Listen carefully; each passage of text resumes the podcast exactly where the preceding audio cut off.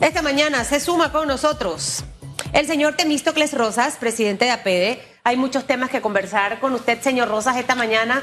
La semana pasada inicia la segunda fase de esta mesa del diálogo. Conversábamos con el presidente de CONEP, creo que fue el día miércoles o jueves, y formalmente una invitación no la habían recibido. A través de, de este sector empresarial se envía una nota eh, con algunas reconsideraciones, nunca fue contestada y veíamos las imágenes de cómo se retoma esta segunda fase. Lo peligroso que es una segunda fase nuevamente sin tener la participación del sector empresarial para el país. ¿Cuán peligroso sería? Buenos días y gracias por estar con nosotros. Bueno, gracias, muy buenos días. Mira, en primera instancia yo lo que creo que, que tenemos que recalcar es que el sector privado siempre ha mantenido el interés y la disposición de participar en diálogos que vayan en la búsqueda de soluciones para todas las situaciones que eh, le afectan a la ciudadanía y al país.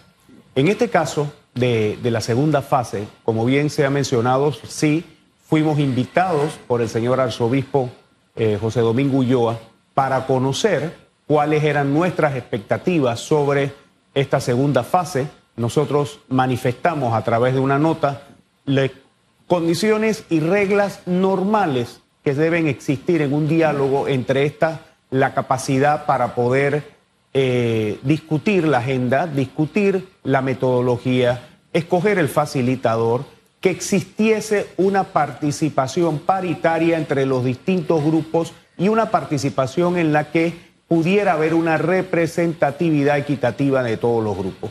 Esta nota nunca ha sido contestada. Eh, vimos pues con sorpresa que el diálogo se convocó el pasado jueves.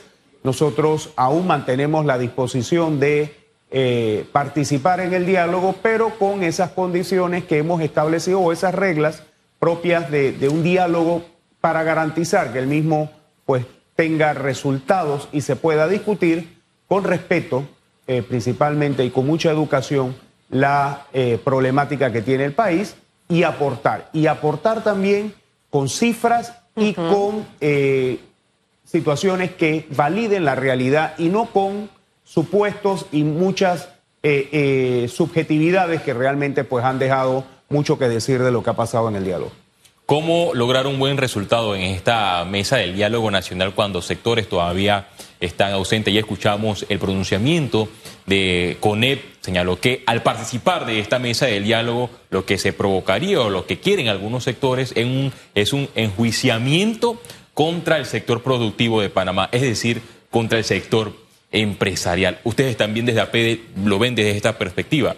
Nosotros somos APEDE y participamos dentro del Consejo Nacional de la Empresa Privada. Lamentable sería que viéramos en un diálogo un tinglado en donde se quiere eh, enjuiciar, como bien han mencionado, al sector privado, cuestionando con unas propuestas que ya hemos visto que no dan resultados. Yo creo que nosotros lo que tenemos que buscar en un diálogo es las soluciones a los problemas del país, no buscar un diálogo para que sea mi tribuna para mis intenciones políticas en 2024. Y yo creo que eso, eso lo debemos dejar claro.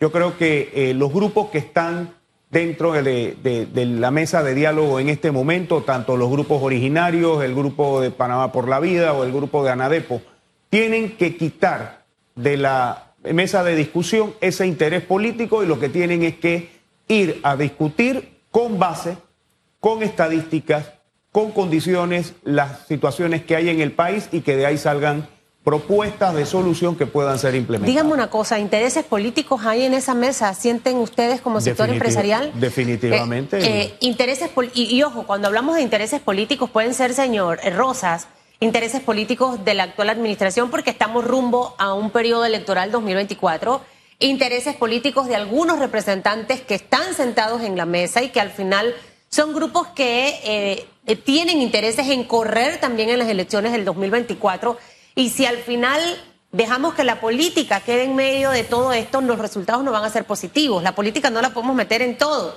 ¿Por qué el canal de Panamá funciona como funciona? Porque hemos procurado no meter la política dentro de, la autoridad del canal de Panamá. Eh, ¿Hacia dónde sería básicamente e, ese llamado? Y lo preocupante que puede ser que ya las decisiones que se tomaron en la primera fase han afectado a muchos empresarios en este país que han optado ahora, ya no voy a traer mejor estos productos porque en realidad eso no me es rentable. Porque se entró a decir es que lo tienes que vender en este precio, sin importar los costos de traída, de producción y un montón de cosas más. Eh, eh, ¿Hacia dónde iría ese, ese, ese llamado de sacar la política para que la población también esté clarita? y entienda de dónde vienen estos intereses. Es que, como he mencionado, este diálogo no debe ser tribuna para buscar el espacio que no has podido ganarte a través de propuestas que han calado dentro de la ciudadanía. Aquel que tenga intenciones de cambiar un modelo económico, que lo haga a través de una participación dentro de nuestras elecciones y busque la simpatía del electorado y si lo logra, que vea cómo se ejecuta.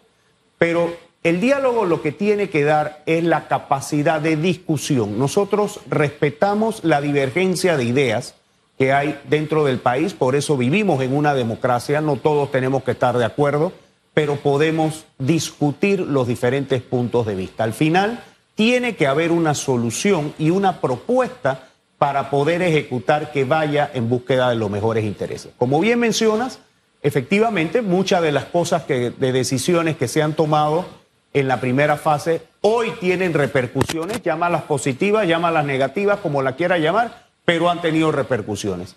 Un subsidio al combustible que ya raya los más de 150 millones de dólares y que si se extiende, porque vence el 18 de, de, octubre, pues va a representar otro gasto más dentro del fisco y una reducción de y dinero que se puede utilizar en otra cosa que sea rentable. Exacto. Que retorne plata. Tenemos eso, tenemos la fijación y el control de precios que ya a la saciedad hemos indicado que no es efectivo. Cuando a mí me regulan un precio y no me representa una capacidad de generación de riqueza, simplemente no produzco o no lo traigo. Y eso es lo que hemos visto. Vimos lo que ha sucedido con el tema de los medicamentos, que no todos los medicamentos pueden ser accesibles en todos los puntos del país. Así que yo creo que estas cosas las tenemos que discutir con mayor responsabilidad, con menos apasionamiento. No es una ley así o no es una imposición la que va a generar un cambio. Lo que nosotros tenemos es que discutir medidas y participación en la búsqueda de soluciones para que realmente tengamos mayor capacidad. Ya han pasado varios meses desde que se aprobó la inclusión de más productos de la canasta básica para el control de precios. El sector empresarial, desde el momento que se aprobó esta iniciativa dentro de la mesa del diálogo, ha percibido eh, la disminución de varios productos de la canasta básica en los supermercados. Mira, eh, lo, que, lo que ha habido es una, un reajuste dentro del mercado propio de que si hay productos que tengo que importar, y hay muchos productos que están en esa lista de productos que no se producen en el país y que se importan y cuyo costo de importación solamente puesto en Panamá sin pago de impuestos es el mismo precio que te están vendiendo.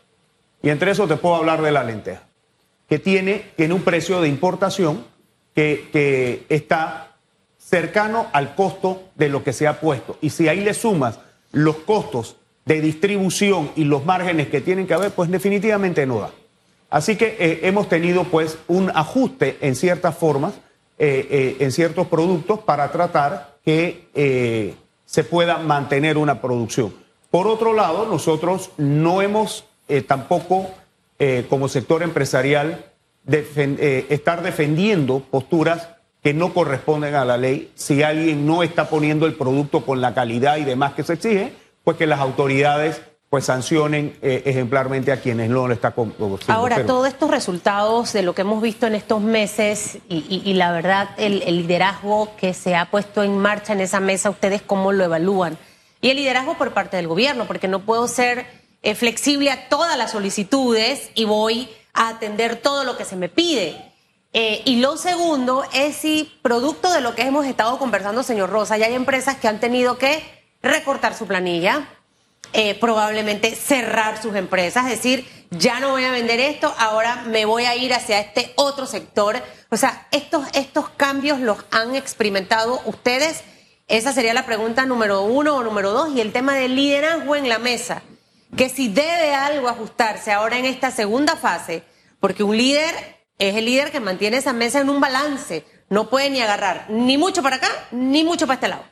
Ok, yo, yo lo que siento es que eh, esperamos que dentro de las figuras del gobierno nacional que están ahí representadas, vi el día jueves al ingeniero Guillermo Salazar, el director de planificación, que estaba liderando la mesa, y estaba el señor viceministro de la presidencia, Carlos García. Eh, yo, siento que eh, las personas que están dentro del sector gubernamental tienen que mantener una postura para que no sea una improvisación y que ese diálogo vaya ante todo a generar discusión y una, y una capacidad de poder sustentar aquellos elementos. Como bien mencionaste, no es decir, vamos a bajar 30%. No, no, ¿y dónde salió ese 30%? ¿Quién dice ese 30%? Entonces, que exista una capacidad y nosotros esperamos que el gobierno nacional y los funcionarios que ahí están representándolo, pues tengan la capacidad para eh, eh, no dejarse amedrentar. Ahora mismo no podemos hablar de un diálogo cuando te digo, si no haces lo que yo digo, entonces cierro calle, entonces cierro las escuelas. Esa no es la forma de llevar un diálogo. Y lo que me menciona, sí ha habido cierre de empresas, sí ha habido disminución de capacidad de producción y efectivamente el sector privado se ha contraído con esas decisiones que se han dado. ¿Qué fecha de cumpleaños le pone el sector privado, por ejemplo, al combustible, al control de precios? Al tema de los decretos con relación a los medicamentos y al vale digital. Creo que este escenario, por, acercarnos a un periodo electoral lo veo difícil como periodista que sea eliminado por parte del gobierno nacional. ¿Qué fecha de cumpleaños le pone el sector empresarial a, estos cuatro puntos? Mira, yo te voy a decir dos cosas con relación a eso. Todo este tipo de, de subsidios, porque eso es lo que es, subsidios, los subsidios tienen que ser temporales, no permanentes. Ahí estábamos viendo el caso del tanque de gas. El tanque de gas tiene más de 30 años de estar siendo subsidiado y, hablar de quitar el subsidio al tanque de gas pues una, es una situación, como bien yo he aprendido, que no es políticamente correcta. Y aprendí que no necesariamente lo correcto es lo que es políticamente correcto. Sin embargo, yo creo que eh, tiene que haber una decisión de cuándo acabar con estos, estos subsidios. Nosotros ya la situación que se generó en pandemia ya ha sido superada eh, considerablemente. Yo creo que ya podemos dejar en el pasado esa situación y hablar de vale digital y hablar de otras situaciones que se dieron donde hasta esta ocasión tiene que acabar en algún momento. La otra fecha de convenio, te lo digo clarísima, cuando se acabe la plata.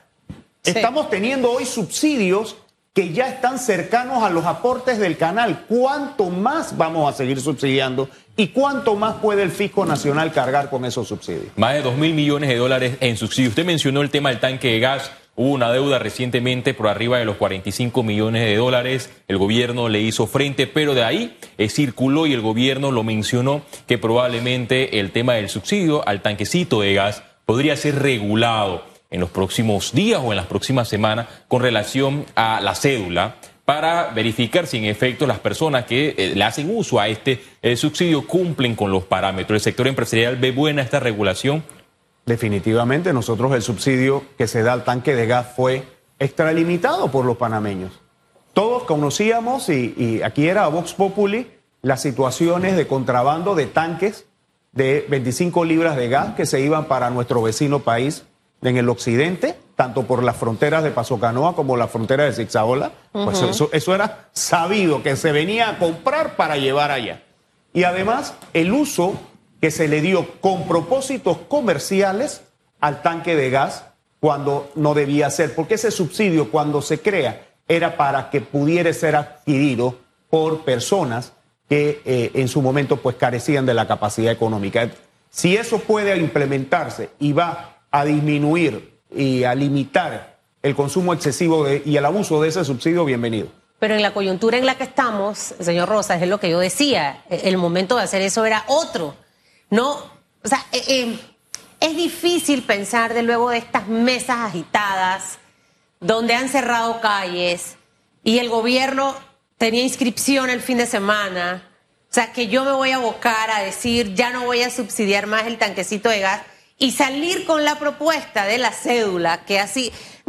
Hay un momento para hacer las cosas y, siento que a veces desaprovechamos los momentos y cuando salimos con una iniciativa que quizás no es del todo mala, no va a ser bien vista. Entonces creo que en, ese, en ese aspecto fallamos mucho y hemos visto a muchas administraciones en eso. A mí me duele y me preocupa escuchar que empresas han cerrado, que empresas han tenido que recortar su planilla y, y, el escenario todavía se complica un poco más porque no sabemos qué es lo que va a venir finalmente para este último trimestre del año. Algunos empresarios dicen desde el 20, Susan, creo que la cosa se va mejorando, de octubre. Esas son las expectativas en medio de una reactivación económica que ha sido a pasos muy pausados, por decirlo de alguna forma, si bien es cierto pandemia, si bien es cierto la guerra de Ucrania y Rusia, si bien es cierto el tema del combustible y finalmente los cierre. Cuatro eventos que han sido golpes mortales para el sector empresarial. ¿Cómo ustedes ven eh, ese, ese crecimiento económico realmente? ¿La reactivación está andando, va a andar? ¿Cómo visualizan ustedes el cierre de este 2022? el inicio del 2023 ya a un año de las elecciones. Ok, mira, las cifras económicas que están siendo reportadas tanto por el INEC, el Ministerio de Economía y Finanzas, organismos internacionales, eh, muestran que es indudable que hay una recuperación. Y cuando uno ve las cifras frías, sí, estamos creciendo más arriba del 5%, ahí el Banco Mundial establecía que podíamos crecer hasta el 8% y todo lo demás tenemos que analizar muy bien el componente de crecimiento que está apuntando a esa cifra. En este momento, esos crecimientos no necesariamente se están dando en sectores que generan empleo. Son sectores logísticos, el sector minero, que están impulsando significativamente eh, eh, la economía del país, pero que no son generadores de empleo. Hemos visto también que hay un incremento importante y hasta preocupante de la informalidad dentro del país. Hemos perdido masa asalariada y cifras demuestran que la cantidad de asalariados que cotizan en el Seguro Social ha disminuido en casi 59 mil personas en los últimos 10 años y que gente está dejando de participar dentro del mercado asalariado. Entonces, son cifras que tenemos que analizar con mucha responsabilidad y entenderlas en todo su contexto. Nosotros sentimos que hay, Panamá tiene unas condiciones muy particulares. Eh, a final de año va a existir una mejora en algunos sectores. Tenemos que impulsar todavía más el sector de la construcción, el sector del consumo, el sector agropecuario, que es un generador de puestos de trabajo. Todavía no estamos en los niveles de hectáreas sembradas en los distintos productos que teníamos hace cuatro años y tenemos que eh, retomar ese rescate del sector agropecuario y tenemos que hablar de sectores que promueven la, empleomanía como el sector turismo. Eh, economistas y especialistas han mencionado que para que Panamá eh, recupere su economía debe apuntar a la inversión extranjera. Pero ¿cómo buscar esa inversión en, en el mercado internacional si todavía continuamos en la lista de paraísos fiscales de la Unión Europea y de la GAFI? Es difícil el escenario de buscar más eh, inversionistas con este panorama. Mira, la, inversión extranjera directa siempre ha sido un componente importante dentro de, de la estructura económica del país. Pero más preocupante que una lista para los inversionistas está el tema de corrupción y el tema de la inmensa tramitología que hay para poder tener un negocio en Panamá. Y yo creo que esa es una situación que preocupa más que un tema de listas, que sí, tenemos que hacer un esfuerzo para salir de ellas, pero el tema corrupción y el tema de tramitrología y burocracia excesiva están teniendo impactos en esa atracción de inversiones. Aquí se han hecho unas leyes para generar eh, eh, la atracción de inversión extranjera directa, pero por el otro lado también estamos dando inseguridad a esas inversiones. Aquellos que eh, se inscribieron dentro de las empresas CEN, de empresas eh, eh, extranjeras, ahora están con una preocupación por la demanda de inconstitucionalidad que se ha presentado contra dicha ley y los elementos tanto migratorios y laborales que se tienen ahí. Entonces no podemos hablar de que podemos vender el país con mucha credibilidad cuando tenemos elementos que no garantizan la seguridad jurídica y que otros países que tenemos cercanos con condiciones quizás no tan buenas como las panameñas, pero que sí tienen condiciones de seguridad jurídica nos ganan el paso. Oiga, usted mencionaba un punto preocupante, el de corrupción. Países ven a Panamá como, un, como una nación corrupta. Y este fue uno de los puntos, hablando y volviendo nuevamente a la mesa del diálogo, que en la primera fase se esperaba que se abordara. Se dejó para el segundo punto, tercer punto, cuarto punto. Cerró la primera fase del diálogo nacional y no se discutió ningún tema anticorrupción. Y se espera que en esta segunda fase se incluya ¿Usted cree como representante del sector empresarial que se debate el tema anticorrupción y que de allí salgan iniciativas que vayan a ser eh, debatidas en la Asamblea Nacional? Es que tenemos que hablar de corrupción y tenemos que hablar de medidas de mitigación. La corrupción siempre va a existir, pero tenemos que tener medidas de mitigación, tenemos que tener una estructura jurídica eh, para que nuestros jueces y magistrados puedan ejercer su rol sin tener estas dilaciones como lo estamos viendo en los sonados casos que están dándose aquí, donde quien tiene recursos puede dilatar un proceso judicial y llevarlo a la prescripción y no pasa nada. Y creo que esas son cosas que tenemos que eh, revisar dentro de nuestra estructura jurídica para que exista la realidad de una certeza de castigo. Y tienen los recursos porque muchos entran al sector público y construyen mucha riqueza. Entonces, obviamente, luego tienen todos los recursos para tener todos los argumentos para defenderse. Como país tenemos muchas tareas pendientes. Ojalá, señor Rosas, que esta semana el diálogo eh, eh, tome un giro distinto, que al final sea eso, un diálogo entre todos los sectores y al final tomemos las decisiones más oportunas para Panamá. El pensar que no necesitamos al sector empresarial, el pensar que el sector empresarial es el sector que abuse y se enriquece es, tener un concepto de vida totalmente errado. Al final, todas esas personas que están en esa mesa del diálogo tienen a una persona que trabaja en un sector privado y que si esa empresa cierra, ¿de qué va a sobrevivir?